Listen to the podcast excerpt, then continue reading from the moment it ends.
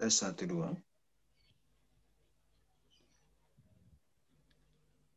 Bisa saya mulai ya?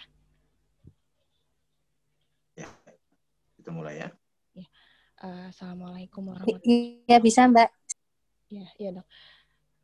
Assalamualaikum warahmatullahi wabarakatuh. Terima kasih kepada Bapak dan Ibu Dokter Rahimakumullah yang telah pada yang telah join pada kajian pekanan keluarga hari ini yang diselenggarakan oleh Majelis Taklim Sohibul Jannah FKUI 86 dan tim Sekretariat RS Permata Depok. Sebelum uh, memulai kajian pada hari ini akan saya bacakan doa terlebih dahulu. Bismillahirrahmanirrahim. Innal hamdalillahi nahmaduhu wa nasta'inuhu wa nastaghfiruhu wa na'udzu billahi min syururi min syururi anfusina wa min sayyiatina a'malina. May yahdihillahu fala mudhillalah wa may yudlil wa may yudlil fala hadiyalah asyhadu an la ilaha illallah wa asyhadu anna muhammadan abduhu wa rasuluh dengan mengucap Bismillahirrahmanirrahim, kami persilakan kepada Pak Ustadz untuk mengisi kajian pada hari ini. Silakan Pak Ustadz. Ya. Bismillahirrahmanirrahim. Assalamualaikum warahmatullahi wabarakatuh. Alhamdulillahi rabbil alamin والصلاة والسلام على المبعوث رحمة للعالمين نبينا محمد وعلى آله وأصحابه أجمعين ومن اهتدى بهداه إلى يوم الدين Hadirin Bapak Ibu peserta kajian Sahibul Jannah Mari kita awali perjumpaan kita dengan senantiasa memanjatkan rasa syukur kepada Allah tabaraka wa taala atas segala kebaikan yang kita dapatkan. Segala kebaikan yang kita rasakan, segala kebaikan yang kita jumpai. Ya, di setiap saatnya. Karena tidak ada satu kebaikan pun sekecil dan sesepele apa pun kebaikan itu yakinilah itu tak akan pernah bisa terwujud kecuali hanya karena Allah yang menentukan hal tersebut terjadi. Maka ingatlah itu semua berdasarkan kehendak Allah yang menentukan kebaikan pada diri kita, kebaikan pada keluarga kita, anak-anak kita, rumah tangga kita, dan sekian banyak pada aspek lainnya di seluruh kehidupan kita. Bersyukur dan tingkatkan rasa syukur tersebut kepada Allah Taala dengan rasa syukur yang benar tentunya sebagaimana yang telah kita bahas ya cara bersyukur yang benar kepada Allah Taala. Ya, silakan Bapak Ibu dan kita semuanya ya mengaplikasikan ilmu yang telah kita dapat ya khususnya terkait dengan cara bersyukur yang benar sehingga mudah-mudahan kita dijadikan oleh Allah sebagai hamba yang pandai bersyukur sehingga nikmat yang kita dapatkan tersebut ya senantiasa langgeng bersama kita dan Allah pun akan semakin menambah ya kebaikan itu pada diri kita. Salawat serta salam mari senantiasa kita perbanyak untuk junjungan kita Nabi besar Nabi Muhammad sallallahu alaihi wa ala alihi wasallam. Insyaallah taala 40 menit kurang lebih ke depan kita akan lanjutkan kajian di pagi hari ya seperti biasa setiap ahad insyaallah taala sebagai pencerahan, tausiah dan nasihat ya terkait dengan agama kita.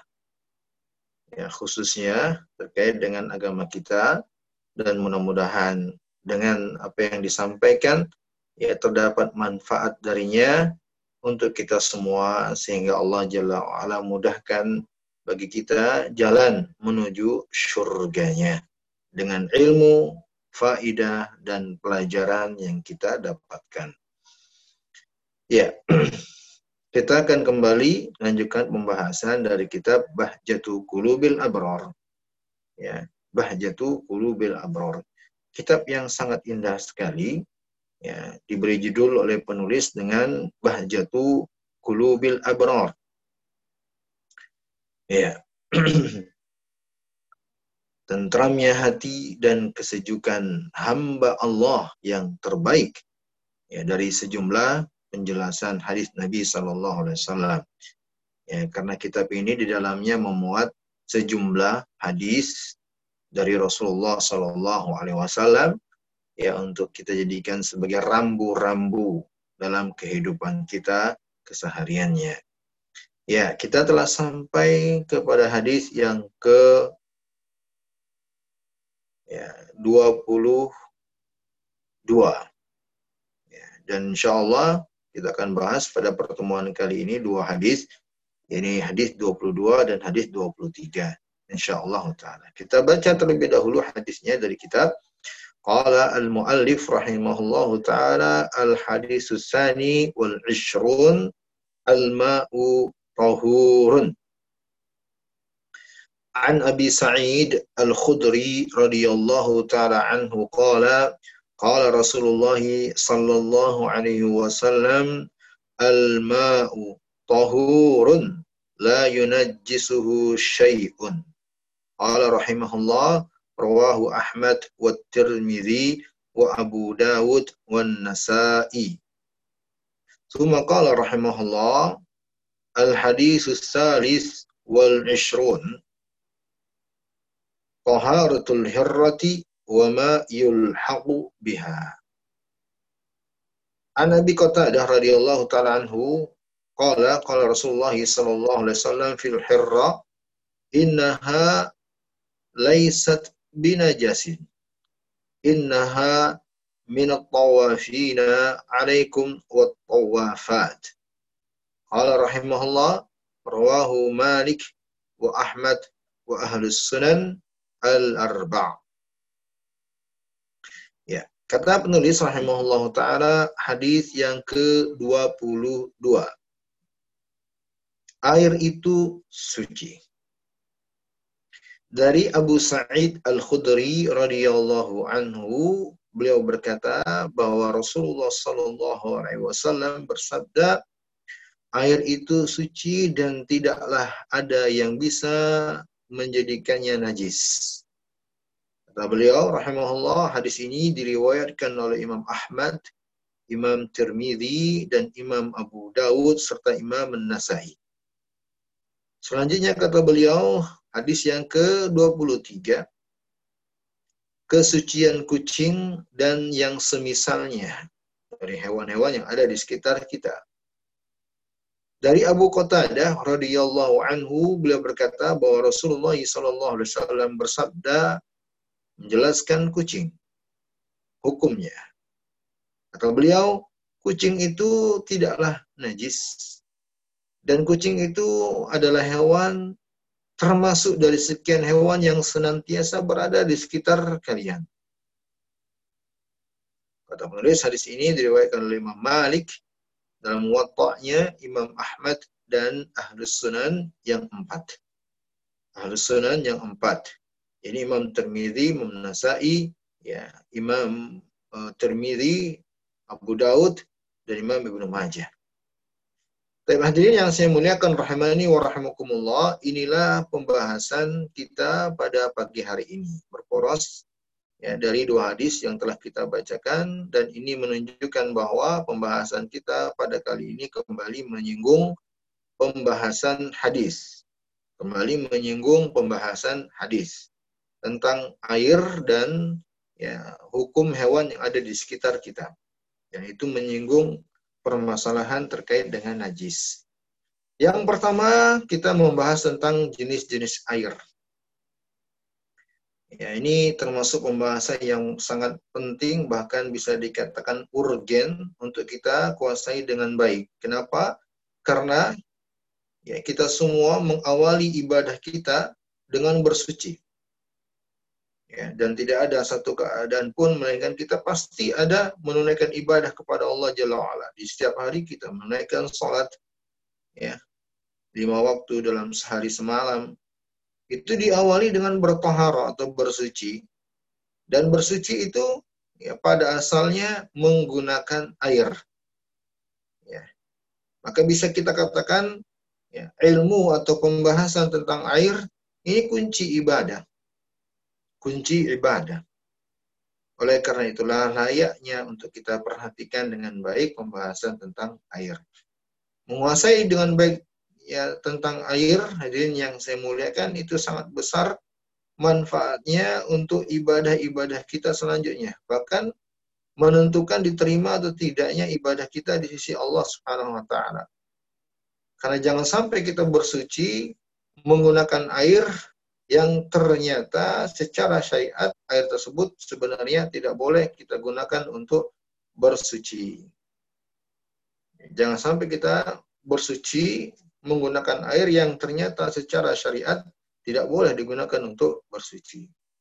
Kata penulis rahimahullah taala, hadal hadis as-sahih yadullu ala aslin jami'in wa huwa anna al-ma' ay jami' الماء المياه النابعة من الأرض والنازلة من السماء الباقية على خلقتها أو المتغيرة بمقرها أو ممرها أو بما يلقى فيها من الطاهرات ولو تغير أكثر ولو تغير كثيرا طاهر تستعمل في الطهارة وغيرها. wala yus yustasna min hadal kalamil jami' illa al ma'u al mutaghayyaru launuhu aw ta'muhu aw rihuhu bin najasa kama fi ba'd alfaz hadal hadith kata penulis rahimahullahu taala hadis yang telah kita baca ini hadis yang pertama tentang air menjelaskan sebuah kaidah dasar dalam agama yang mencakup banyak hal. Yang mencakup banyak hal. Inilah as yang disebut dengan kalimat aslun jami'. Ya. ya. Hadis yang menjelaskan tentang permasalahan yang sangat mendasar dan mencakup banyak hal tentang air. Bahwa berdasarkan hadis tersebut ya dijelaskan seluruh air pada asalnya. Apakah air yang keluar dari bumi dari mata air atau air yang turun dari langit ya. Selagi air-air tersebut tetap pada asalnya belum berubah ya. selagi air-air tersebut ya keadaannya sifatnya tetap pada asal penciptaannya ya sebagaimana asal datangnya dari langit kah atau dari mata air kah ya atau seandainya air-air tersebut pun berubah dengan sesuatu yang dia campuri dengannya atau dengan sesuatu yang mencampurinya ya selagi tidak merubah selagi tidak merubah asal pensifatan yang ada pada air tersebut, maka air itu tusta'mal fit. Bisa digunakan untuk bersuci dan selainnya. Ya, bisa berguna, digunakan untuk bersuci dan selainnya. Nah, ini yang diinginkan dengan hadis. Ya, ketika Nabi mengatakan dalam hadis yang telah kita baca, air itu suci. Tidak bisa dijadikan atau tidak bisa merubahnya dengan najis. Ya, artinya hadirin yang saya muliakan rahimani wa rahimakumullah, pada asalnya air itu suci. Ya. Kita jumpai air pada asalnya air itu suci. di sini. Kita jumpai air, maka pada asalnya kita hukumi suci. Kecuali ya, kalau ada yang mencampurinya dan merubahnya dari benda-benda najis. Ya. Jadi, tatkala kita menjumpai air, maka hukum asalnya suci. Tidaklah ya kita ragukan apalagi menghukumnya najis setelah kita melihat atau menjumpai ada air pada asalnya. Ya, makanya di sini penulis mengatakan ya kecuali tatkala bercampur dengan sesuatu atau ada yang mencampurinya kemudian merubah air tersebut pada rasanya, baunya ya, atau warnanya dengan sesuatu yang najis ya sebagaimana terdapat dalam redaksi lain dari hadis yang semisal menjelaskan hal tersebut barulah najis eh, barulah air tersebut menjadi najis. Kemudian tadi disebut oleh penulis juga bahwa penggunaan air untuk bersuci wa ghairiha dan juga untuk selain bersuci. Artinya hadirin yang saya muliakan, kita terhadap air yang ada di sekitar kita bukan hanya untuk bersuci. Ya. Memang pembahasan kita terkait dengan amal ibadah itulah ya fungsi pertama yang paling diharapkannya tatkala kita mempelajari jenis-jenis air supaya kita bisa menggunanya, menggunakannya untuk bersuci sebelum beribadah. Tapi untuk penggunaan selain itu juga ya sangat berperan apa yang telah kita ketahui tentang jenis air. Ya. Kita mengetahui jenis-jenis air bukan hanya untuk bersuci, untuk penggunaan yang lainnya. Sehingga penggunaan air di selain untuk bersuci juga mestinya adalah air yang layak dipakai untuk bersuci. Bukan air yang sembarangan. Apakah air yang kita gunakan untuk kita konsumsi, apakah air untuk yang kita gunakan untuk mencuci dan seterusnya. Ya. Adalah air yang memang layak untuk digunakan. Bagaimana bisa menentukannya? Ya, mengetahui ini layak atau tidak layak digunakan, salah satunya dari pembahasan jenis-jenis air yang akan kita jelaskan. Baik. Selanjutnya kata penulis rahimahullahu taala wa qad ittafaqa al ulama ala najasatil ma al mutaghayyir bin najasa. Para ulama telah sepakat air menjadi najis apabila bercampur dengan sesuatu ya dari benda-benda najis yang telah merubah salah satu dari tiga sifatnya tadi. Ini disebutkan oleh Imam Ahmad dan Allah Jalla wa'ala telah menyinggung hal ini dalam Al-Quran di surah Al-Ma'idah ayat ketiga. Kata beliau, Allah berfirman, Hurrimat alaikumul maitah waddam walahmul khinzir. Diharamkan bagi kalian ya bangkai, kemudian juga darah, dan kemudian daging babi. Sampai akhir ayat. Ya, Kata beliau, yakni wa mata wa ya zaharat awsafu hadhihi al-ashya al-muharrama fil ma' sara najisan khabithan. Ya, maka berdasarkan ayat ini, tatkala ada air yang terlihat padanya sifat-sifat dari yang Allah haramkan pada ayat tadi, maka air tersebut menjadi najis. Ya, air yang dicampuri dengan bangkai, air yang dicampuri dengan darah, air yang dicampuri dengan daging babi dan seterusnya.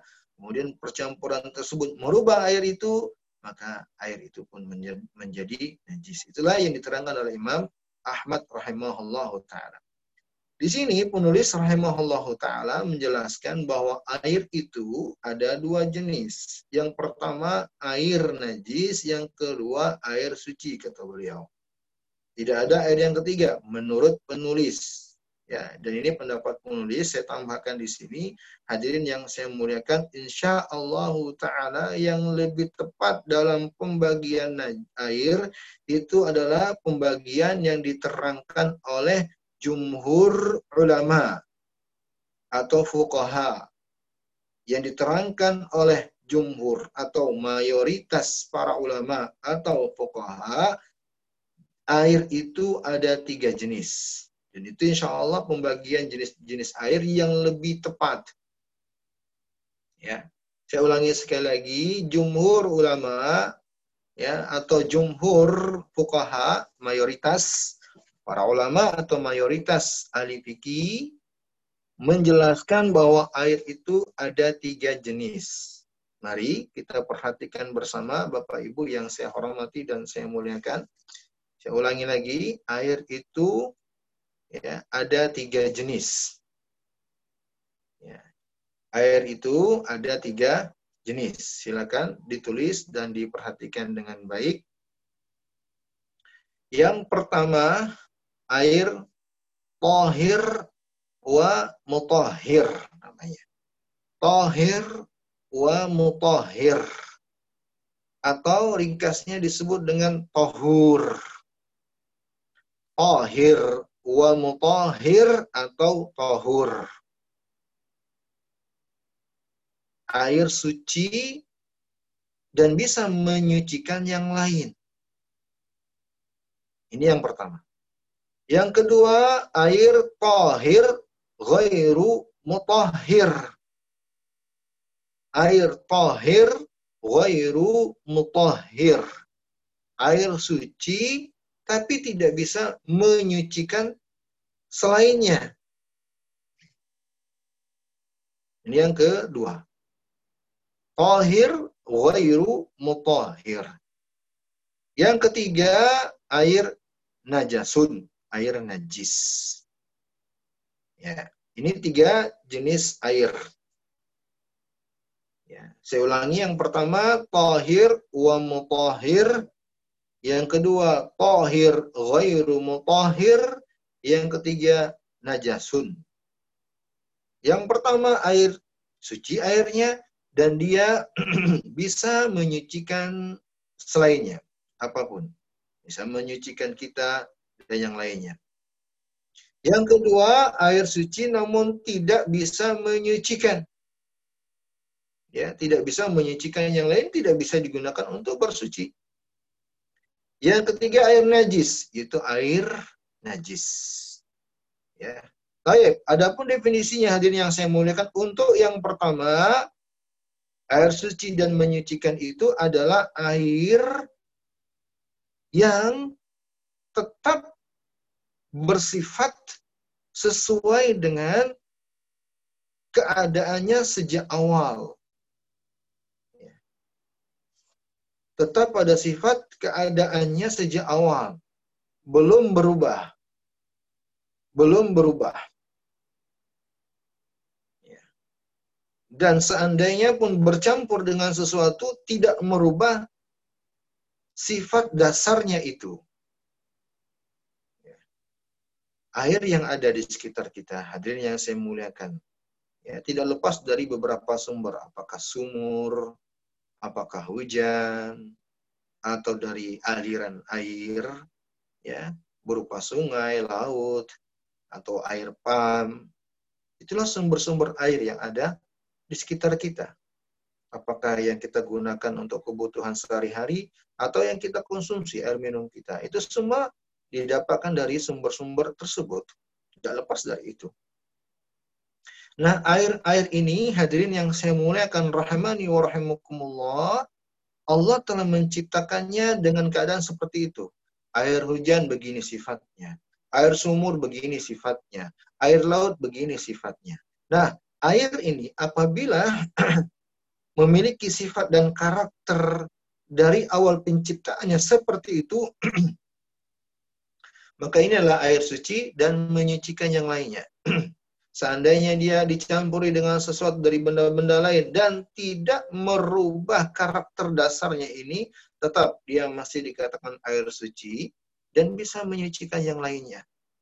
Inilah yang kita pakai untuk bersuci. Air air yang jenis pertama inilah yang bisa kita gunakan untuk bersuci.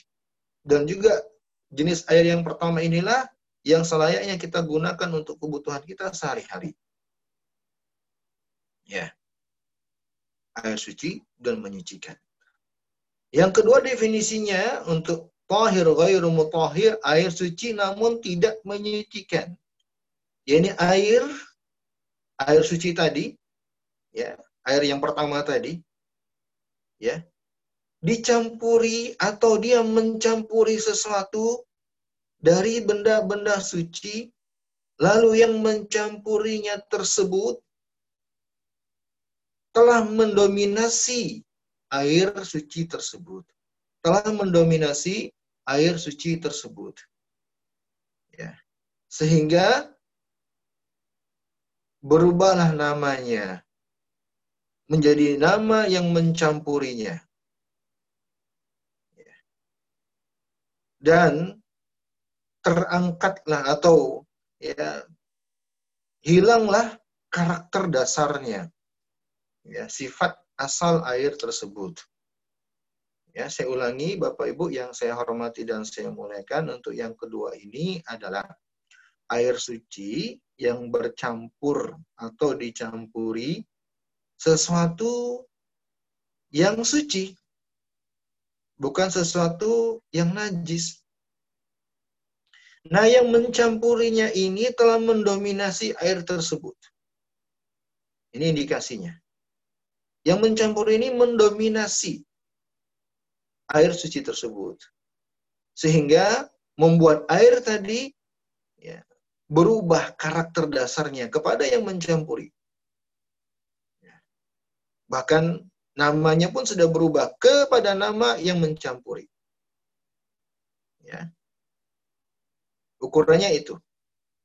Barometernya atau tolak ukurnya adalah yang men, yang mencampuri mendominasi dan nama airnya pun telah berubah. Bukan air air lagi, tapi dengan penamaan yang mencampurinya. Ya. Baik, ini yang pertama. Nah, ini yang kedua. Yang ketiga air najis. Adapun air najis maka definisinya adalah air suci yang dicampuri oleh benda najis. Kalau yang kedua tadi yang mencampurinya adalah benda yang suci. Kalau yang ketiga yang mencampurinya adalah benda najis dan benda najis tersebut telah merubah salah satu dari tiga sifat. Kalau untuk yang ketiga ini ada tiga ukuran perubahan karena dicampuri benda najis. Yang pertama, apakah berubah warnanya, apakah berubah rasanya, apakah berubah baunya. Ya. Dipengaruhi oleh benda najis tersebut. Maka air suci yang dicampuri benda najis kemudian berubah salah satu tiga sifat ini, airnya pun menjadi air najis. Apabila telah berubah salah satu dari tiga sifat ini. Kalau tidak berubah Ustaz, ya berarti air tersebut tetap seperti air jenis yang pertama, suci dan menyucikan. Walaupun dicampuri benda najis. Kalau ternyata tidak merubah salah satu dari tiga sifat ini. Ya. Baik, ini tiga jenis air yang dijelaskan oleh jumhur atau mayoritas ahli fikih kita. Berdasarkan banyak sekali ayat-ayat dalil yang menjelaskan hal ini. Pertama, untuk jenis air yang pertama di antaranya Allah Subhanahu wa taala berfirman, "Wa yunazzilu 'alaikum minas sama'i ma'an liyutahhirakum bih." Di surat Al-Anfal ayat ke-11. Allah berfirman yang artinya, dialah Allah yang menurunkan untuk kalian air dari langit agar kalian bersuci dengannya. Dan juga Allah berfirman di surah Al-Furqan ayat ke-48, "Wa anzalna minas sama'i ma'an tahura." Dan kamilah menurunkan dari langit air untuk kalian suci. Ya, tahur. Inilah pembagian yang pertama, tahur. Suci dan bisa menyucikan yang lain. Ya. Maka berdasarkan ayat ini, hadirin yang saya muliakan rahimani wa rahimakumullah, ya, air pada asalnya suci. Sebab Allah Jalla wa'ala memang menurunkan air untuk kita bersuci padanya. Berdasarkan ayat ini. Itulah air suci dan menyucikan yang lainnya. Untuk pembagian atau klasifikasi air yang kedua, yakni air suci tapi tidak bisa menyucikan. Hadirin yang saya muliakan rahimani wa. Ini berdasarkan hadis yang diriwayatkan oleh Imam Abu Dawud dan Imam Tirmidzi serta selain keduanya bahwa Rasulullah Shallallahu Alaihi Wasallam pernah ditanya oleh para sahabat yang pulang dari melaut. Ada sebagian sahabat ya yang kerjanya mencari ikan di lautan. Ustaz, bukankah Jazirah Arab itu padang pasir, nggak ada laut? Ya, di Jazirah Arabnya. Ya. Tapi ada di antara mereka yang ke laut. Jauh memang. Ya. Makanya ini di antara hadis yang membuktikan bahwa ada dari kalangan sahabat pada saat itu yang ke laut mencari ikan. Ya. Dan jangan dikira walaupun mereka tinggal di Jazirah Arab, nggak kenal laut. Makanya Nabi dalam sebuah riwayat menganjurkan untuk mendidik anak kita agar pandai berenang. Ya, itu membuktikan bahwa mereka walaupun orang-orang padang pasir ya tidak asing dengan yang namanya laut, ya. Perkapalan, ya, kelautan, renang, mereka biasa dengan hal tersebut. Ya. Nah, Nabi ditanya oleh sahabat yang suka melaut, apa hukumnya bangkai air laut? Apa hukumnya bangkai air laut? Itu pertanyaan sahabat kepada Nabi. Karena mereka kan suka melaut. Ya, tentunya para pelaut itu kalau kehabisan bekal yang mereka bawa dari daratan, maka mereka menangkap ikan di lautan. Dan dimaklumi ketika mereka jumpai di lautan, ada aja bangkai yang mereka temukan. Ikan yang udah mati dan seterusnya. Nah itu yang mereka tanyakan. Bangkai laut itu bagaimana? Apa hukumnya ya Rasulullah? Ya. Nah, Nabi SAW menjawab, tapi jawaban Nabi tidak hanya menghukumi bangkai lautan. Kata Nabi, huwa tahuru ma'uhu wal hillu maitatuh. Nabi menjawab dengan ada tambahan faidah, tambahan ilmu. Kata Nabi, air laut itu tohur. Nabi sebut dengan tohur. Wa tohuru ma'uhu wal hillu maitatuh dan halal bangkainya. Nabi menjelaskan. Ya, yang pertama tentang kesucian air laut, yang kedua baru tentang pertanyaan. Ya, kalau tentang pertanyaan Nabi katakan hillu maitatuh, bangkainya laut itu halal. Silakan dikonsumsi. Ya, ikan itu kalau udah mati telah menjadi bangkai masih bisa dikonsumsi. Ya, setelah diolah tentunya. Ya. Dan memang demikian ya keadaannya ikan itu tentunya kita dapatkan sudah dalam keadaan mati semuanya. Ya. Termasuk hewan yang ya dikonsumsi tanpa melalui proses penyembelihan. Baik, tambahan ilmu dalam jawaban tersebut kata Nabi dan suci airnya dan Nabi sebut dengan tohur dengan pensifatan seperti air jenis yang pertama, tohur, suci dan menyucikan. Suci dan menyucikan. Hadirin yang saya muliakan rahimani wa rahimakumullah, ada pelajaran yang tersirat dari penjelasan Nabi ini tentang air laut ketika beliau katakan air laut itu suci dan menyucikan. Apa pelajaran yang tersirat dari kalimat ini? Nabi Shallallahu Alaihi Wasallam ingin menjelaskan bahwa ada air di sana yang suci tapi tidak menyucikan. Itu yang tersirat dari kalimat ini. Sebab dimaklumi air laut itu tidak ada yang ragu, suci semuanya. Semua tahu air laut itu suci. Air laut itu suci, bukan air najis. Buktinya apa? Mereka menyeberangi lautan, mereka menggunakan air lautan, mereka menangkap ikannya, mereka makan bangkainya. Kalau laut itu najis, tidak suci, ini saya mereka tidak akan ya, menggunakan air laut. Tapi ada tambahan faedah bahwa Nabi itu ingin menjelaskan ada jenis air suci tapi tidak menyucikan. Makanya Nabi alaihi salatu wasallam menjelaskan untuk air laut suci dan menyucikan. Untuk air laut suci dan menyucikan. Ya. Oleh karena itulah kata para ulama dengan demikian ada jenis air yang suci tapi tidak menyucikan.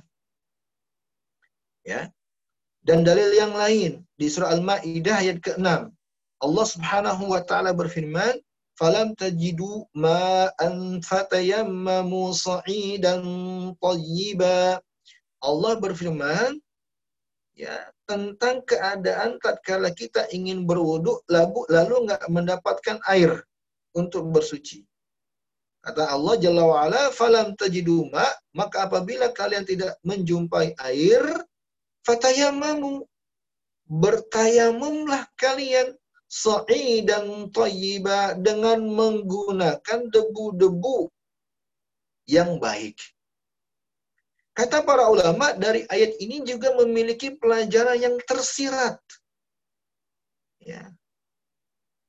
Konsekuensi dari firman Allah Jalla wa'ala ini adalah kalau ternyata tatkala kita tidak menjumpai air ya maka Allah perintahkan untuk langsung mengarahkan kita kepada penggunaan debu tayamum. Padahal dimaklumi, kata para ulama, sejak zaman dahulu, sejak zaman Nabi dan para sahabatnya, di tengah-tengah mereka, dalam kehidupan mereka itu ada benda-benda cair yang mereka gunakan. Ada cuka makan, ada asir. Asir itu saripati dari buah. Ya, saripati dari buah-buahan yang diperas ya ada anggur, ada jenis-jenis air yang lainnya. Seandainya hadirin yang saya muliakan rahimani wa rahimakumullah, semua yang bersifat benda cair itu adalah suci dan menyucikan, maka niscaya Allah Subhanahu wa taala tidak langsung mengalihkan kita ketika tidak ada air ke tayamum. Gunakan aja yang lain, misalnya uh, cuka makan yang ada di tengah kalian, ya, saripati buah-buahan yang ada di tengah kalian yang kalian peras lalu menjadi uh, minuman. Itu semua kan air. Ya, dan dimaklumi bahwa benda-benda cair tersebut adalah benda-benda yang suci. Sebab kalau najis maka niscaya tidak akan digunakan. Sehingga disimpulkan oleh para ulama kalau begitu ada air yang suci tapi tidak menyucikan. Ini yang kedua. Untuk yang ketiga, hadirin yang saya muliakan, rahmani wa rahimakumullah, air najis. Tadi telah kita terangkan dalam definisinya. Adapun untuk dalilnya, ini berdasarkan hadis. Ada hadis yang menjelaskan hal tersebut, akan tetapi diperselisihkan oleh para ulama kesahihannya. Dan yang benar dalil untuk mengatakan ada air yang najis ini, hadirin yang saya muliakan, rahmani wa rahimakumullah, adalah kesepakatan para ulama. Ijma' para ulama tentang kenajisan air tatkala tatkala bercampur dengan benda najis lalu merubah salah satu dari tiga sifatnya. Ya apakah pada warnanya ya kemudian apakah pada baunya dan atau rasanya. Berubah salah satu dari tiga sifat ini ketika bercampur dengan benda najis maka air tersebut menjadi air najis, tidak layak untuk kita gunakan untuk kebutuhan kita sehari-hari, ya, atau apalagi untuk berwudu, nggak boleh. Ya. Baik, ini air yang ketiga. Bapak Ibu yang saya hormati dan saya muliakan, rahimahullah, uh, coba deh saya ingin langsung tanya, silakan Bapak Ibu uh, yang telah ya melihat dan mendengar serta menyimak apa yang telah saya jelaskan menjawab ya. Coba saya ingin tes. Saya tanya ya. Siap Pak Rahman? Ada Pak Rahman di situ ya. Pertanyaan saya. ya. Dalam pertanyaan saya, silakan peserta siapa pun yang boleh eh, siapa pun di sini boleh menjawab kok. Pertanyaannya, air yang biasa ada di sekitar kita itu yang akan saya tanya. Ya. Kopi. Segelas kopi bisakah kita pakai untuk berwudu? Siapa yang ingin menjawab? Silakan siapa yang menjawab? Uh, saya Ustaz. Nah, silakan Pak Surahman. Uh, tidak bisa Ustaz untuk me, karena tidak bisa mensucikan karena sudah berupa war, warnanya, berubah rasanya. Ya, jawaban tidak bisanya benar, tapi alasannya kurang tepat. Silakan diingat kembali penjelasan saya tadi. Siapa yang ingin menambahkan jawaban? Saya Pak Jawaban Pak Saraman. Ya, silakan Bu Nina. Dia termasuk yang tohir, goiru mutohir. Dia suci, tetapi karena sudah tercampuri sesuatu yang suci dan yang mencampurinya itu mendominasi sehingga berganti karakter dan namanya. Jadi kayak tadi eh, yang mencampurinya kan kopi. Jadi udah berba apa rasanya, mungkin warnanya dan baunya juga sudah berubah. Dia tetap suci untuk diminum tapi un tidak untuk berwudu. Masya Allah, barakallahu fiqh. Ya, Jazakillah khairan Bu Nina. Ya, jawabannya sangat tepat. Pak Surahman juga Masya Allah hanya kurang tepat. Ya. Jawabannya benar, tidak bisa kita pakai untuk bersuci. Alasannya adalah seperti yang diterangkan oleh Bu Nina tadi. Ya, kenapa tidak dipakai untuk tidak bisa dipakai untuk bersuci? Karena telah dicampuri benda suci dan yang mencampurinya telah mendominasi bahkan telah merubah nama air tersebut kepada namanya. Ya. Air untuk kita ngopi itu kan kita ambil tuh dari sumur yang kita masak. Ya, ini kan sampai ke titik atau tingkatan dimasak di panci di atas kompor, itu suci dan menyucikan. Tapi ketika sang ibu, seorang istri, mengangkat air tersebut, kemudian menumpahkannya ke gelas, ya, lalu dia masukkan kopi, lalu dia masukkan gula, mencampuri air tersebut, dia aduk. Tercampurlah air suci dan menyucikan tadi dengan kopi dan gula. Sesaat kemudian airnya berubahlah air tersebut. Ya, perubahannya terdominasi oleh kopi. Ya, bahkan namanya pun lagi bukan air. Ya, kita kenal bersama ya, tidak ada yang mengatakan air kopi, tapi langsung kita katakan ini kopi. Minum kopi, bukan minum air kopi. Namanya sudah berubah. Ya. Jadi cukup kita katakan yang mencampurinya telah mendominasi air tadi. Bukan patokannya dengan tiga hal. Tidak kita tidak perlu kita katakan berubah warnanya, berubah rasanya, berubah baunya. Ini tiga hal yang kita jadikan ukuran kalau yang mencampurinya adalah benda najis untuk jenis yang ketiga. Kalau untuk yang kedua ini cukup ya ukurannya mendominasi dan merubah nama atau tidak. Ya, baik, masya Allah, barakallahu fiq. Ya, mudah-mudahan Bapak Ibu yang lain juga bisa memahami penjelasan yang telah saya sampaikan dan seandainya pun uh, masih belum uh, mungkin kurang begitu dipahami, silakan disampaikan. Mudah-mudahan saya bisa mengulangi. Baik, uh, pertanyaan selanjutnya silakan siapa aja yang bisa menjawab dengan uh, air ya seperti katanya nih. Ya, bolehkah kita berwudu dengan ya, air es semisal salju. Saya ingin jawab, mencoba ingin beri jawaban. Bolehkah kita berwudu dengan air es semisal salju? Assalamualaikum, Pak Ustadz. Saya coba jawab. Ya, silakan Bu Vina. Uh, ya, ini termasuk air yang suci dan mensucikan ya, karena alami turun dari langit bersumber dari bumi dan itu termasuk uh, kategori air yang apa uh, mutlak. Gitu. Ya, masya Allah. Mudah-mudahan betul. Makasih, ya, ya, jawabannya tepat sekali. Bisa dan boleh bersuci dengannya karena air tersebut memang demikian karakter ya penciptaannya dari asal dari awalnya ya dan tidak ada yang mencampurinya sehingga merubah karakter tersebut. Jadi boleh bersuci dengannya. Apalagi Nabi pernah menjadikannya dalam doa. Allah magsilni min khataya bil ma'i wasalji wal barat. Ya Allah, mandikanlah aku ya dari kesalahan-kesalahanku, sucikanlah aku dari kesalahan-kesalahanku dengan air salju dan air yang dingin.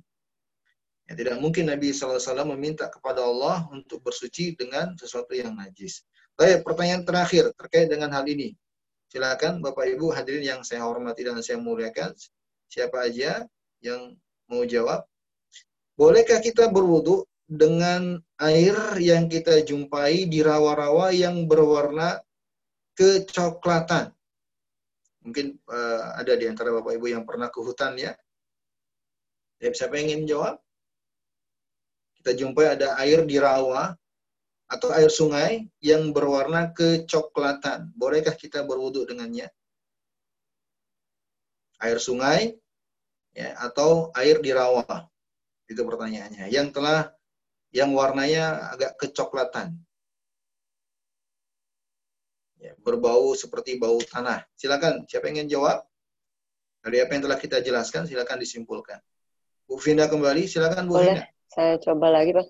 Itu bukan termasuk yang makruh ya, Pak Ustaz?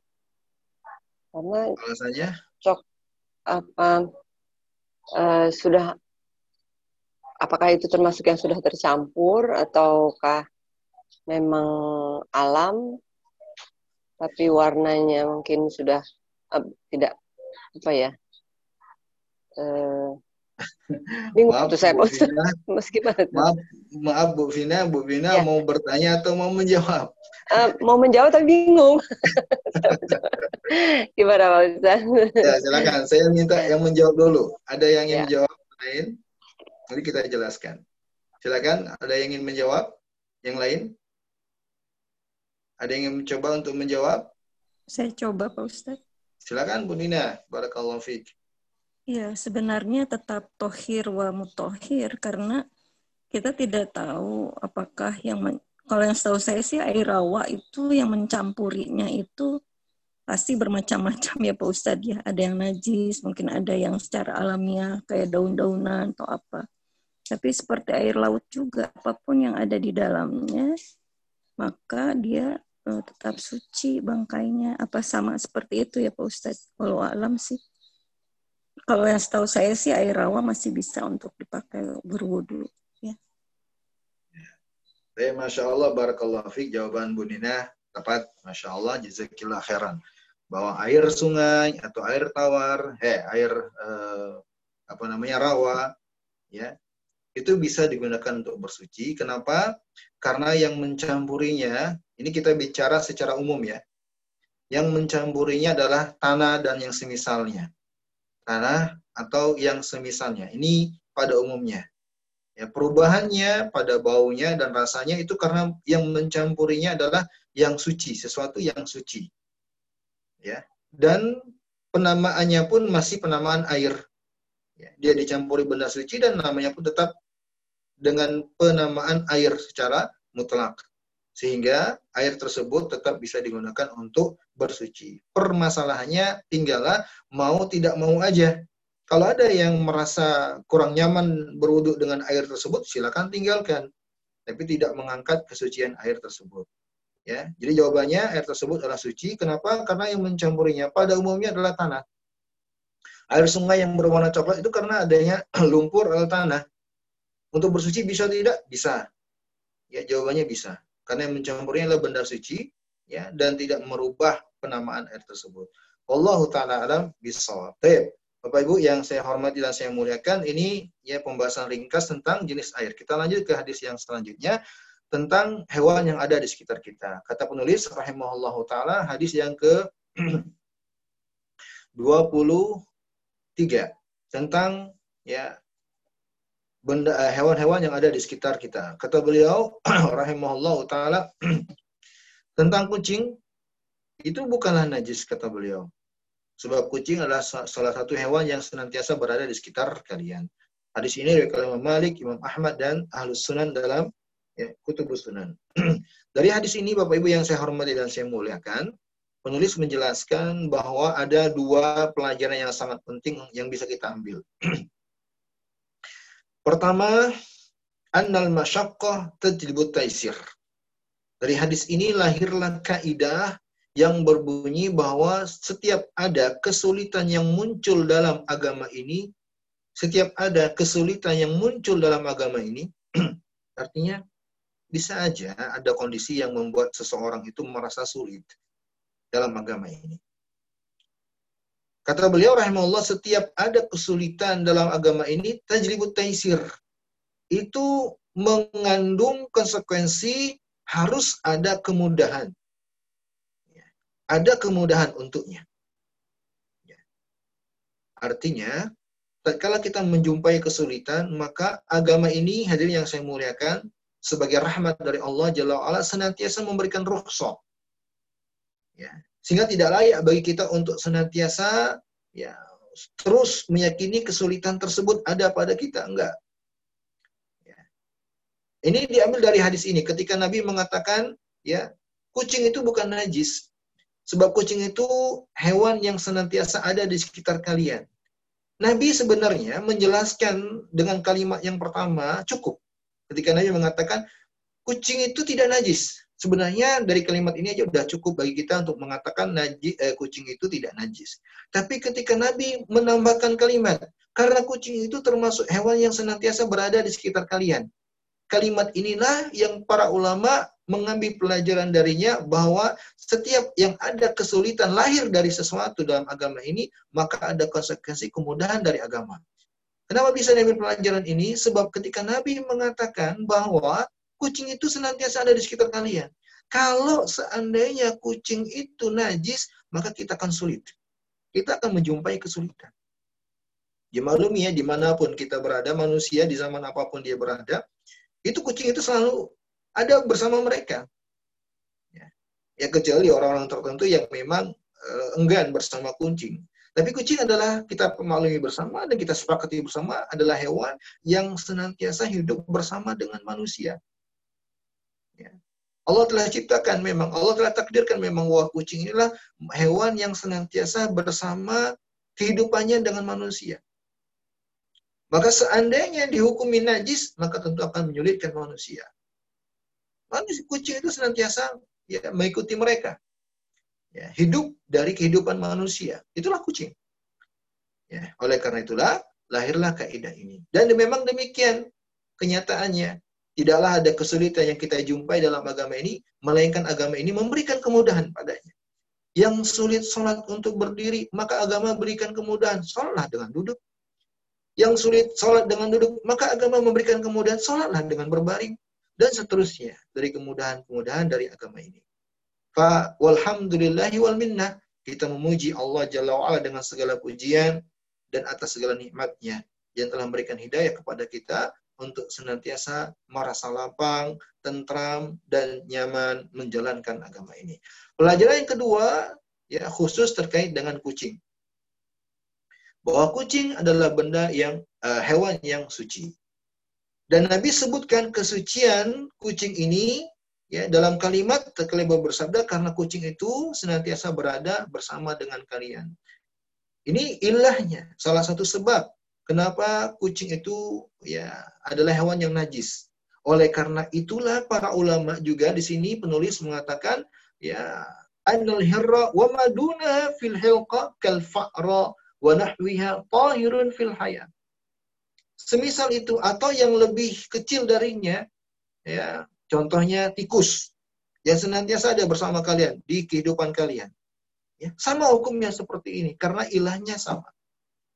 Baik, lebih detail dari itu penulis rahimahullah taala menerangkan di kitab ini ya kenyataannya atau sejatinya kata beliau ya dalam pembahasan hukum hewan-hewan yang ada di sekitar kita itu ada lima hukum.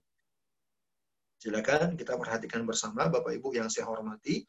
Ya, hukum ya hewan-hewan yang ada di sekitar kita. Yang pertama kata beliau najisun hayyan wa mayitan. Hewan yang najis hidup dan matinya. Fi zatihi wa ajzaihi wa fadlatihi. Hewan yang uh, dihukumi oleh syariat najis hidup dan matinya. Seluruh tubuhnya atau sebagiannya dari tubuhnya itu najis. Ya. Misal kalkilab, anjing, ya. khinzir, ya. babi. Ini memang dihukumi oleh syariat kenajisannya. Dan kita yakini Hadirin yang saya muliakan dan saya hormati, tidaklah syariat menghukumi sesuatu itu sebagai najis, melainkan keyakinan kita terhadap benda tersebut pasti merugikan manusia. Pasti memiliki dampak yang negatif bagi manusia. Makanya Allah Jalla wa'ala hukumi najisnya. Yang kedua, maka tahiran fil haya najisan ba'dal mamat. Ya. Wazalika kal hirra wa madunaha fil hilqa wa la tahilluhu az-zaka wala ghairuha.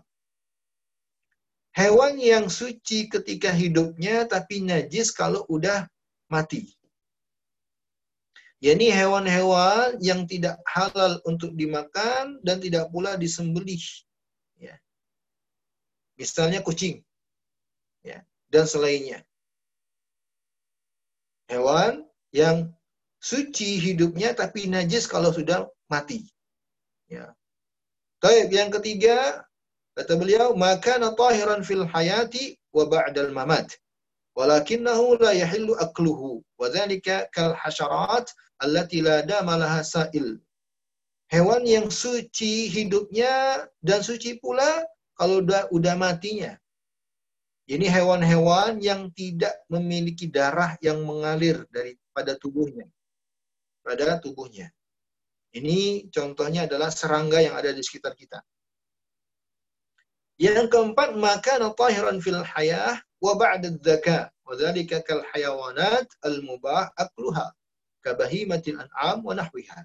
Yang keempat adalah hewan yang suci hidupnya dan matinya apabila disembeli dengan proses yang benar. Ini hewan-hewan yang halal untuk kita konsumsi. Ya. Suci hidupnya seperti sapi, kambing, ayam, dan suci kalau dia mati. Tapi kalau dia mati dengan proses penyembelihan yang benar. Kalau dia mati bukan dengan proses penyembelihan yang benar, maka dia menjadi najis. Inilah yang jenis kelima kata penulis maka natahiran fil haya wa ba'dal mamat ya. Uh, jenis yang kelima kata penulis maka natahiran fil hayat wa ba'dal mamat zukki am lam yuzak wa huwa halalun wa dhalika kal hayawanat al bahar kulliha wal jarad. Yang kelima adalah hewan-hewan yang suci ketika hidup dan juga suci apabila telah mati ya dengan proses disembeli atau tidak dengan proses disembeli. Ya. Mau disembeli atau tidak disembeli. Dan yang diinginkan dari jenis yang kelima ini adalah hewan-hewan laut, binatang-binatang laut, semuanya. Ya, tentunya ya kita tadi telah kita telah saya isyaratkan ya seperti ikan suci hidupnya udah mati suci juga walaupun tidak ya mati dengan cara penyembelihan ya, itu suci hewan-hewan air seluruhnya. Dan demikian juga kata penulis wal jarad ya, dan juga belalang. Ya. Taib ini hadirin yang saya muliakan rahimani wa rahimakumullah kesimpulan yang diterangkan oleh para ulama tentang hukum hewan yang ada di sekitar kita akan kenajisannya. Ya, menyinggung tentang masalah najis juga sebenarnya ada hal yang perlu kita ketahui tentang jenis-jenis uh, najis ya dan akan tapi waktu telah membatasi ya udah jam 10 eh, saya mohon maaf kita cukupkan sampai di sini ya saya kembalikan ke host barakallahu fikum jazakumullah khairan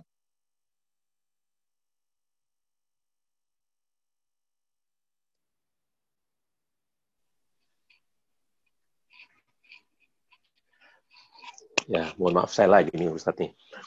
Uh, silakan teman-teman, barangkali mau bertanya, boleh langsung saja boleh atau pakai chat. Ini ada chat dari dari Tisna. Alex tuh ada. Halo. Mau tanya boleh nggak Om? Boleh. Assalamualaikum Silakan. Pak Ustadz. Waalaikumsalam warahmatullahi Mengenai- wabarakatuh. mengenai kucing ini khususnya. Eh, kalau eh, eh, memelihara kucing atas dasar karena hal-hal tadi yang dijelaskan gitu ya. Kemudian tapi eh, dengan jumlah yang banyak, kemudian eh, rumah menjadi apa ya tidak tidak bersih gitu ya dan lain sebagainya gimana hukumnya Pak Ustadz? Ini karena kadang-kadang saya di lingkungan keluarga sendiri kadang-kadang ada yang suka sekali sama kucing sehingga merawat dengan jumlah yang cukup banyak. Kemudian juga eh, ya itu tadi, maksudnya rumah tadi jadi tidak tidak bersih, kemudian bulu di mana-mana, ada aromanya juga. Jadi untuk untuk kesehatan dan sebagainya, menurut saya juga sepertinya kurang bagus ya. Tapi keyakinan itu sebegitu kuat. Nah ini gimana Pak Ustadz? Bisa bantu menjelaskan tentang hal itu Pak Ustadz. Terima kasih Ya. Pak. Assalamualaikum. Waalaikumsalam warahmatullahi wabarakatuh. Bismillah, alhamdulillah, wassalatu wassalamu ala rasulillah. Kita berpindah ke sesi tanya jawab. Pertanyaan pertama, saya katakan bahwa benar ya ketika ibu mengatakan sebenarnya itu tidak layak, benar sebenarnya. Ya. Menjaga kebersihan ini perkara yang tentunya lebih layak untuk diprioritaskan. Ya. Adalah perkara yang lebih layak untuk diprioritaskan. Telah kita bahas di pertemuan sebelumnya betapa syariat ini sangat memperhatikan kebersihan. Ya, persis di perjumpaan kita minggu yang lalu.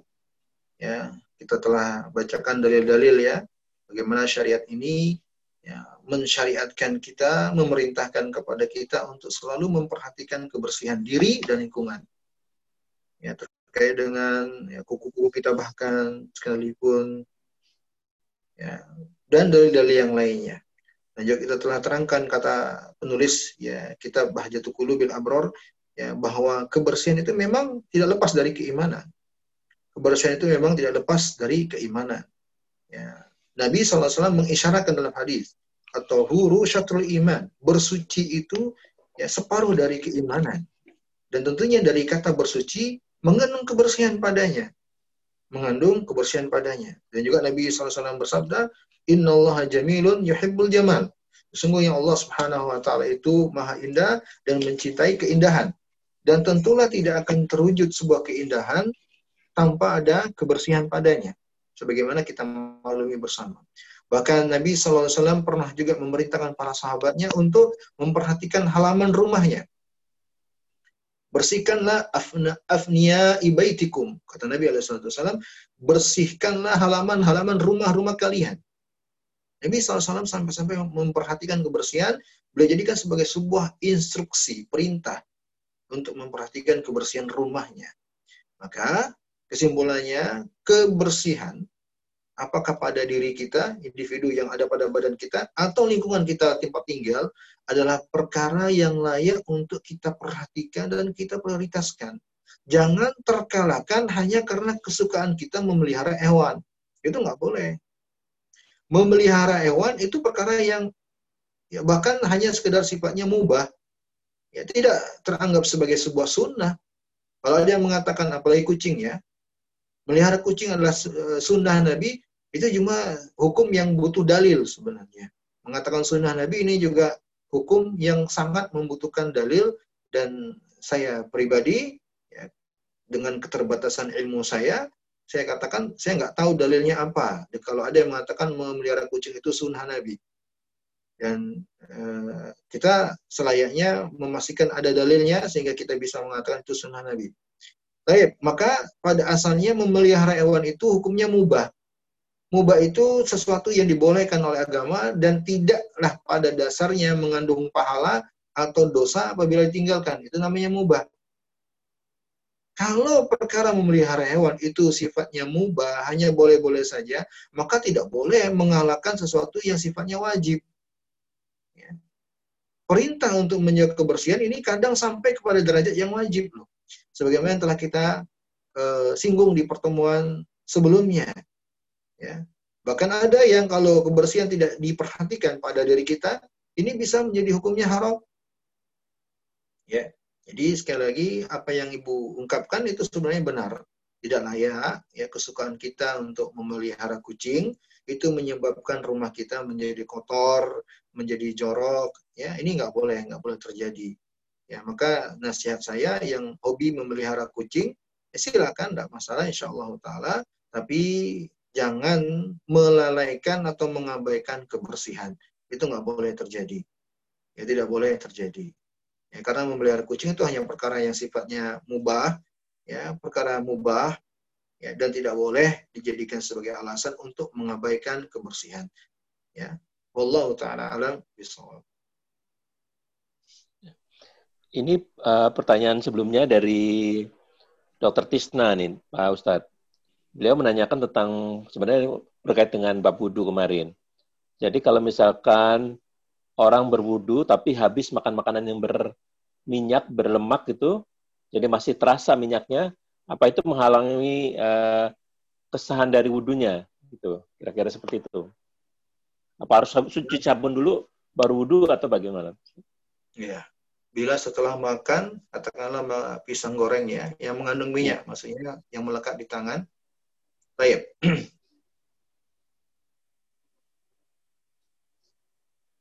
ya, uh, ada beberapa hal yang perlu didudukkan ya. Terkait pertama saya dudukkan tentang makan sesuatu yang berminyak ya untuk seseorang yang belum berwudu ya. apakah dianggap itu bisa menghalangi air? Ya tentunya ya air uh, minyak apalagi minyak sayur ya yang mungkin kadarnya berlebih-lebihan ya yang banyak gitu ini bisa menghalangi air. Kita bisa menyaksikan ya bahwa air itu dengan minyak minyak sayur itu tidak bisa menyatu. Ya, lalu mungkin bisa jadi minyak tersebut pada kadar tertentu menghalangi air untuk sampai ke kulit ketika berwudu. Sehingga bagi orang yang belum berwudu selainnya dia pastikan dulu anggota wudhunya apakah tangannya jari jemarinya ini tidak terdapat lagi minyak e, sayurnya ya sehingga kalau dia berwudu ya air wudhunya bisa menyentuh kulitnya. Ya kalau menghalangi ya air untuk sampai ke kulit ya benar wudhunya tidak sah ya. Harus dicuci. Apakah digunakan sabun dan sejenisnya? Ya silakan aja. Ya itu hanya media tidak ada batasannya. Seandainya tidak pakai sabun pun selagi bersih dan ya, apa namanya telah hilang minyaknya pun itu nggak masalah ya.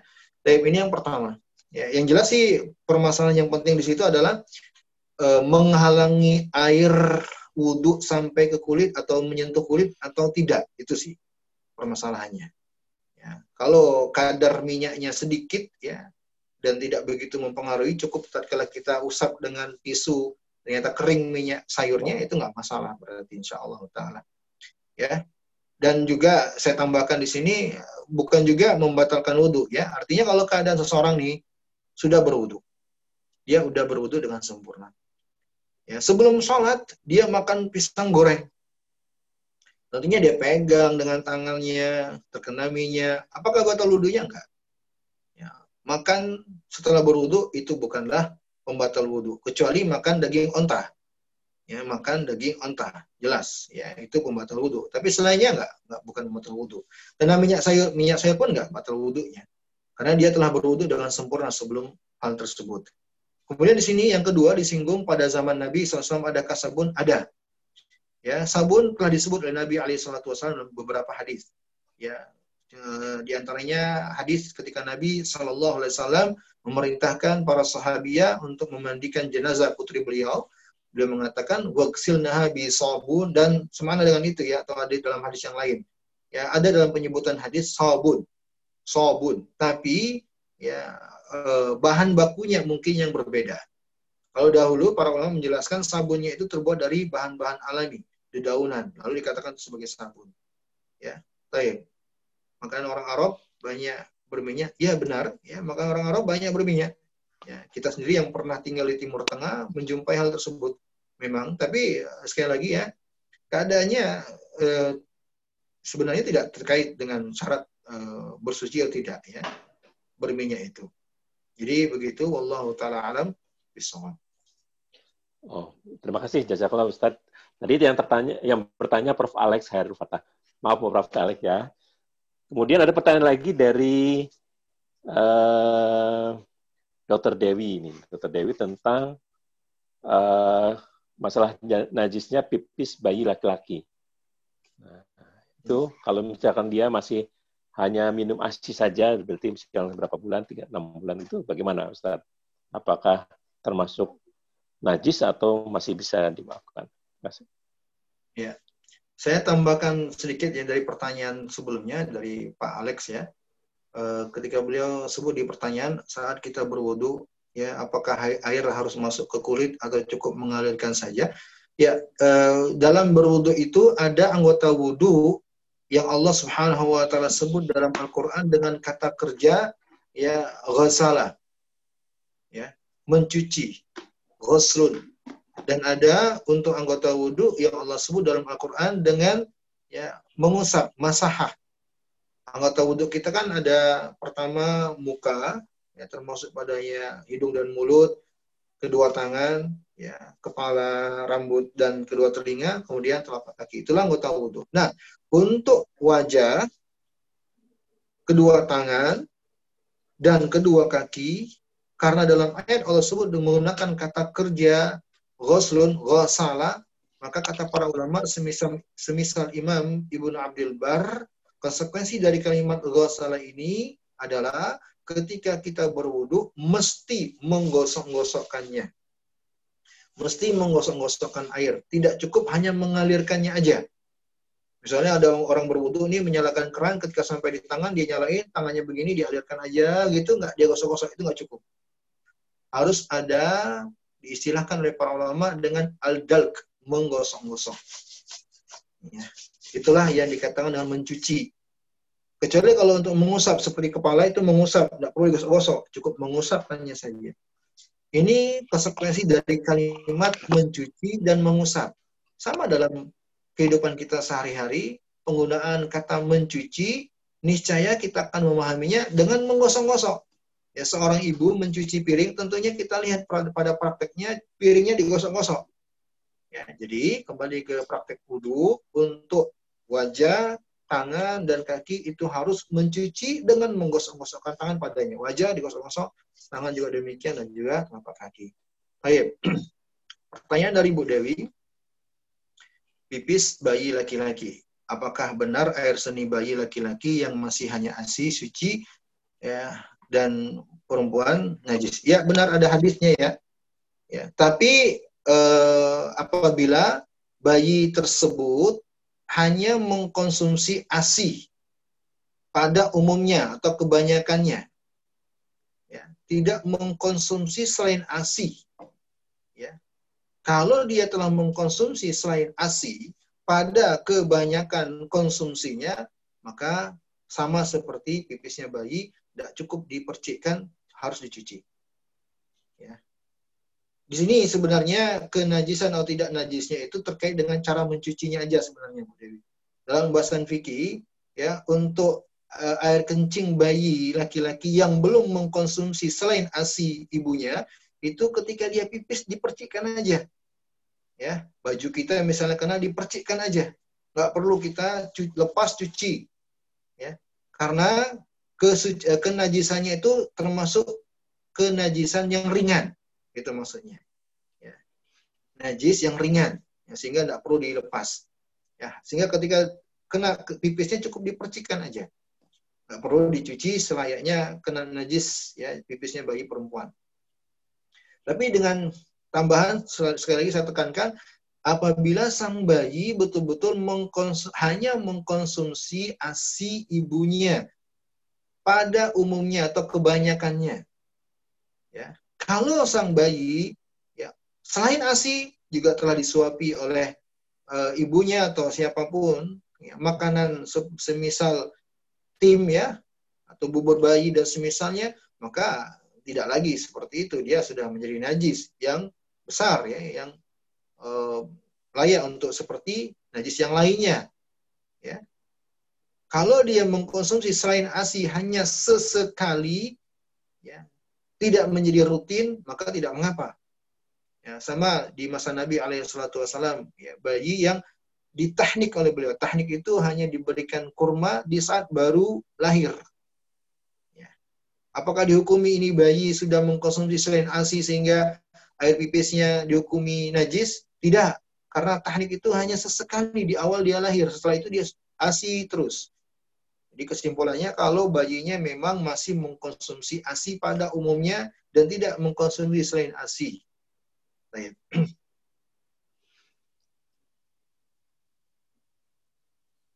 Itu Pak Rahman. Ya. Ini ada pertanyaan lagi dari uh, eh, Dr. Nina nih. Apabila kita menemukan binatang yang sekiranya dapat mengganggu, bolehkah kita membasmi atau membunuhnya seperti semut, cicak, kecoa, lalat? Uh, jadi ini aja membunuh binatang nih Ustaz nih. Bagaimana Ustaz? Terutama binatang-binatang yang berbahaya. Tadi kan serangga-serangga, tapi misalkan juga kayak ular itu bagaimana tuh Ustaz? Ya, pertanyaan Bu Nina nggak ada di chat ya Pak? Ya, direct masjid ke saya kita tuh. Oh iya. Saya, uh, saya jawab pertanyaan Bu Nina bahwa kalau memang serangga tersebut mengganggu kita, maka boleh silakan dibinasakan eh, sebatas yang mengganggu itu saja. Sebatas yang mengganggu itu saja tidak lebih. Serangga-serangga yang ada di sekitar kita. Ya. Jadi eh, pernah terjadi yang Nabi Shallallahu Alaihi Wasallam sebutkan dalam hadis dulu ada seorang nabi yang ya digigit oleh semut. Ya di bawah pohon. Ketika duduk di bawah pohon kemudian ada semut yang menggigitnya. Lalu ya dia bakar sarang semutnya.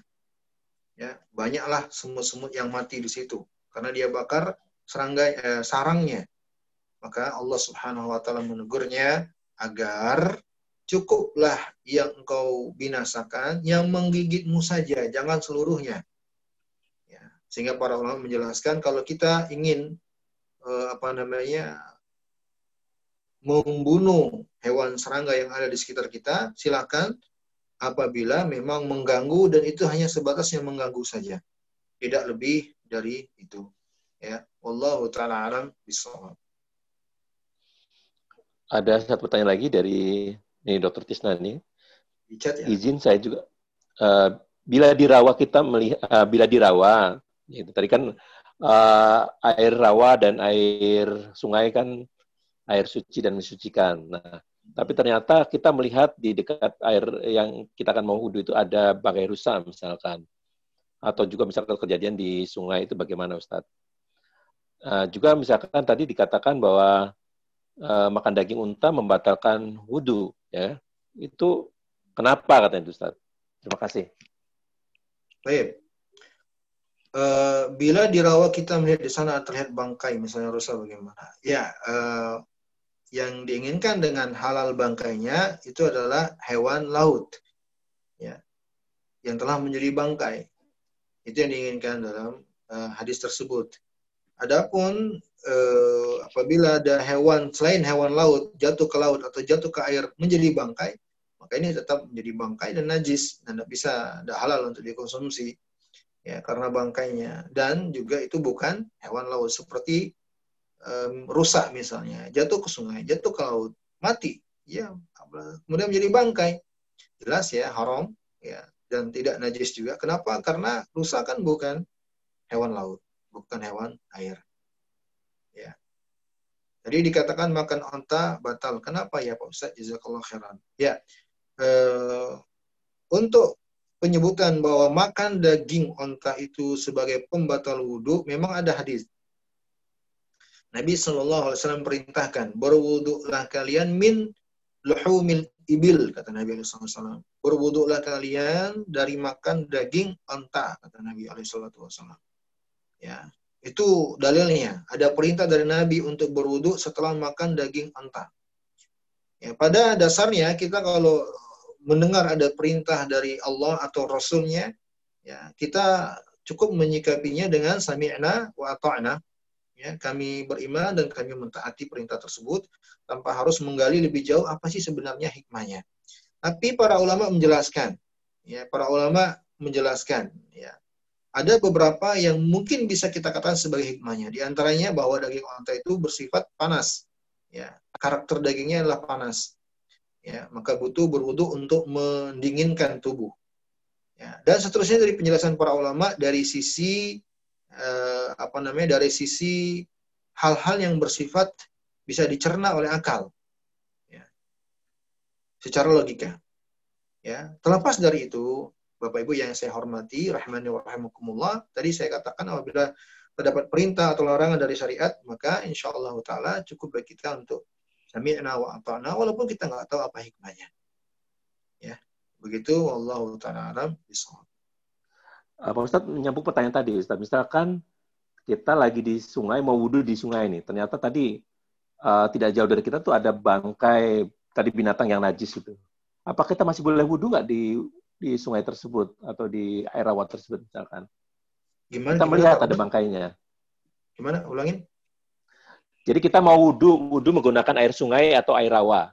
Huh? Nah, kemudian kita melihat di air tersebut ada bangkai uh, rusa atau bangkai binatang yang memang najis gitu. Apakah kita masih boleh berwudu di di air tersebut?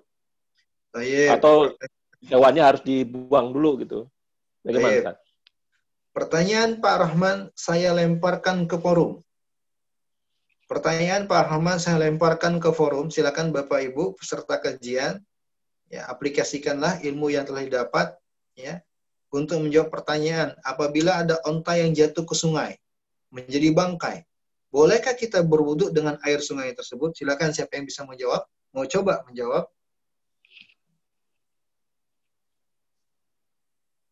Siapa yang menjawab? Saya lemparkan ke forum. Bisa menjawab dengan apa yang telah kita jelaskan, silakan.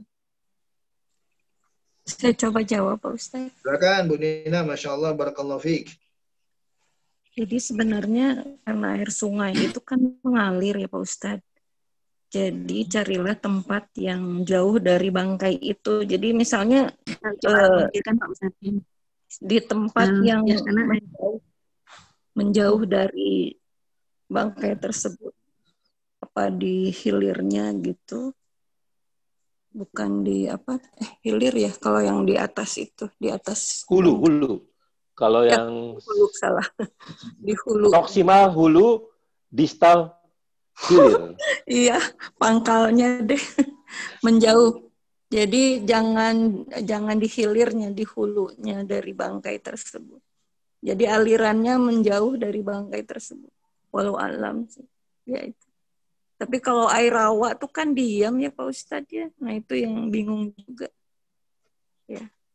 Kasih. Saya masih ada yang lain tadi udah Bu uh, Bu siapa ini nah, mau coba jawab. Ya silakan Bu.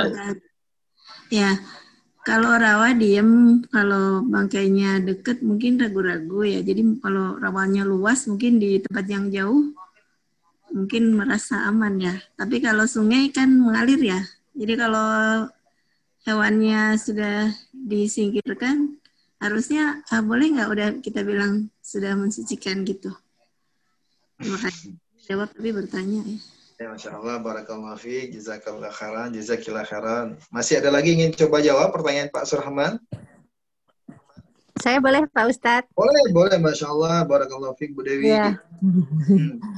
ya, kalau saya melihat airnya apakah berbau atau rasanya berubah atau berubah warna selama tiga sifatnya masih sama berarti bisa. Iya, Masya Allah. Jawaban Bu Dewi yang mumtazah. Luar biasa. Ringkas, padat, dan paling tepat. Masya Allah. Jadi jawabannya cukup melihat tiga itu.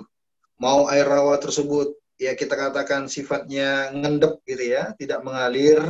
Atau air sungai yang mengalir, ya patokan kita tiga itu aja. Apakah berubah salah satu dari tiga sifat dengan ya adanya bangkai rusa tersebut? Ya, kan najis nih mencampuri air suci. Maka tadi telah kita jelaskan, kita lihat patokannya tiga. Apakah merubah pada warnanya, atau merubah baunya, atau merubah rasanya. Kalau ada terjadi tiga hal ini, salah satu dari tiganya, maka serta merta bisa langsung kita pastikan air tersebut najis. Kalau enggak, maka enggak menjadi najis. Ya walaupun kita katakan mungkin Ustadz, airnya kan air menggenang, rawa misalnya, menggenang, diam. Ya. Tetap kita katakan percampurannya adalah percampuran yang mesti diukur dengan tiga tadi. Ya. Tidak melihat apakah dia mengenang atau tidak mengenang. Ya. Wallahu ta'ala alam bisawab. Begitu Pak Surahman, jazakillah khairan Bu Dewi jawabannya. Jazakillah, jazakallah. Masya Allah luar biasa ya ya langsung bisa diaplikasikan apa yang telah kita bahas bersama ya. Masya Allah. Baik. Apakah ada pertanyaan lain mungkin dari uh, Ikhwan dan Ahwat sekalian? Boleh nanya satu lagi Pak Ustadz? Silakan, silakan. Tentang syarat tayamum, apakah kalau di Quran kan Anissa 43 dikatakan apabila kamu tidak menemukan air maka bertayamumlah dalam keadaan apa dalam junub atau marid ya eh, sakit maupun safar. Tapi saya juga pernah baca di Quran surat Al-Baqarah atau saya lupa lagi bahwa syarat tayamum itu bukan karena ada tidaknya air tapi karena marid dan safarnya itu. Jadi yang benar yang mana gitu Pak Ustadz? Apakah misalnya di, di pesawat ya ada yang uh, apa bertetap karena kan di pesawat itu ada air, tapi terbayangkan kalau 400 orang berwudu di pesawat gitu ya dalam keadaan safar apa tidak menjadi satu gangguan gitu ya. Misalnya kita umroh atau haji. Nah, jadi ada juga yang berpaham tetap harus uh, wudhu gitu ya, walaupun kita safar. Nah, tapi ada juga yang menyatakan karena kita safar, walaupun ada air, maka kita diperkenankan untuk tayamum. Jadi yang benarnya yang mana gitu? Baik. Yang benar adalah eh, kompromi semua ayat dan hadis yang menjelaskan bahwa pembolehan tayamum itu dengan dua alasan pokok. Yang pertama, karena tidak mampu menggunakan air. Yang kedua, karena tidak ada air. Yang pertama, tidak mampu menggunakan air dengan berbagai macam bentuk alasannya. Apakah sakit, ya, atau mungkin airnya digunakan untuk yang lain harus, ya, ada kebutuhan lebih darurat sehingga dia tidak bisa menggunakan air untuk berwudu. Ini ketidakmampuan menggunakan air bukan berarti karena tidak ada air, tidak mampu menggunakan air. Yang eh, termasuk dalam marit tadi, alasan sakit itu termasuk kategori yang pertama ini, tidak mampu menggunakan air. Yang kedua, tidak ada air. Bukan karena sakit, bukan karena apa namanya harus ada pilihan lain darurat air digunakan untuk alasan lain. Tidak, ada uh, tidak ada air. Ini yang kedua. Memang tidak ada air. Dan untuk alasan yang kedua ini ya ada mulma atau ketidakadanya ketidakberadaannya air itu adalah kondisi yang memang telah diusahakan tidak ada air. Selagi kita masih bisa menggunakan air, apakah membeli dengan misalnya menggunakan air aqua, aqua botol dan seterusnya, maka alasan ini tidak bisa dijadikan untuk bertayamum. Selagi kita masih bisa membeli misalnya ke tetangga misalnya atau ke mana pun ke toko misalnya, bisa kita menghadirkan air maka ini tidak boleh untuk bertayamum. Jadi betul-betul tidak ada air. Adapun tadi di akhir pertanyaan Bu Nina bilang ada yang mengatakan ketika safar ya ini apa namanya menjadi alasan untuk bertayamum begitu ya Bu Nina? Iya iya Pak Ustadz. Uh, ini alasan saya wallah alam bisawab eh, nggak tahu dalilnya di mana saya nggak tahu ya apakah safar ini adalah alasan membolehkan untuk tayamum. Saya nggak pernah mendapatkan pembahasan itu. Ya, safar sama pada asalnya dengan orang yang mukim. Ketika berwudu, pada asalnya menggunakan air. Pada asalnya menggunakan air. Apabila memang bisa menggunakan air atau mendapatkan air. Sama dalam hal ini dengan orang yang tidak safar. Ketika berwudunya juga tetap menggunakan air. Kalau ada air di depan matanya, mudah dia menggunakannya, maka safarnya tidak menjadi alasan untuk dia bertayamum. Tidak boleh dijadikan alasan untuk bertayamum. Wallahu taala alam bisawab. Waktunya sudah habis Pak Surahman. Ya. Uh, satu lagi saya menegaskan lagi aja Pak Ustadz. Jadi kalau misalnya kalau di pesawat kayak tadi dokter yang sampaikan, alasan bukan karena safarnya, tapi karena ketidakmampuan menggunakan airnya, karena airnya terbatas. Seperti itu ya, Ustadz? Alasannya adalah karena ketidakmampuan menggunakan air. Itu yang lebih tepat. Oh, baik. Jazakallah uh, Khairun Ustaz. Terima kasih teman-teman sekalian.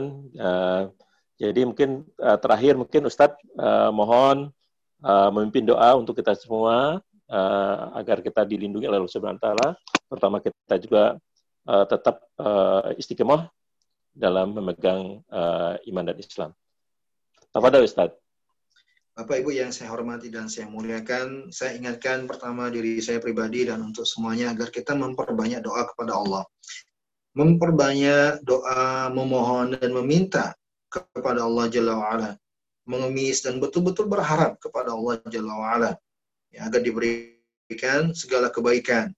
Ya, khususnya di kondisi seperti ini yang kita jumpai, banyaknya musibah di berbagai tempat, banyaknya ujian, belum lagi kita sedang diuji oleh Allah, belum selesai dari pandemi, dan seterusnya. Maka kondisi-kondisi seperti ini hendaknya membuat kita semakin dekat kepada Allah dan semakin memperbanyak doa dengan memohon. Ya.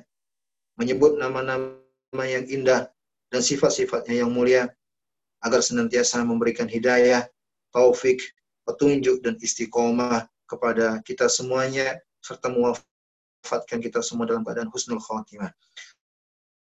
Allahumma inna nas'alukal huda wat-tuqa wal afafa wal ghina. Allahumma inna nas'alukal huda wat-tuqa wal afafa wal ghina innaka anta jawadun karim. Allahumma rfa'anna al-waba wal bala. Allahumma rfa'anna al-waba wal bala. Allahumma rfa'anna al-waba wal bala. innaka ala kulli syai'in qadir. Rabbana inna zalamna anfusana wa illam taghfir lana wa tarhamna lanakunanna minal khasirin. Rabbana atina fid dunya hasanah wa fil akhirati hasanah wa qina adzaban nar. Wa akhiru da'wana anil hamdulillahi rabbil alamin. Subhanakallahumma bihamdika asyhadu an la ilaha illa anta astaghfiruka wa atubu ilaik. Wassalamualaikum warahmatullahi wabarakatuh. Waalaikumsalam warahmatullahi wabarakatuh. Jazakumullah ya. Ustaz dan Ya. Sama. Assalamualaikum. Waalaikumsalam warahmatullahi wabarakatuh.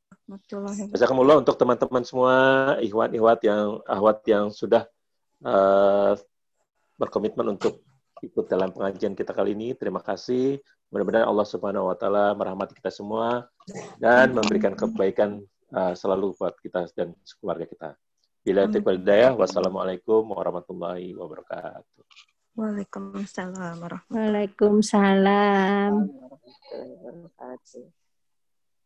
Jazakumullah khairan kasiran.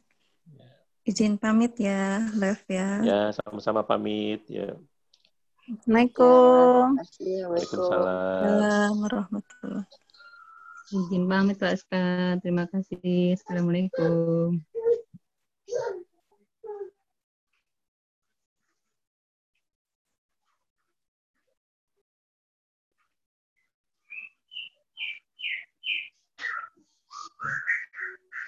ハハハハ!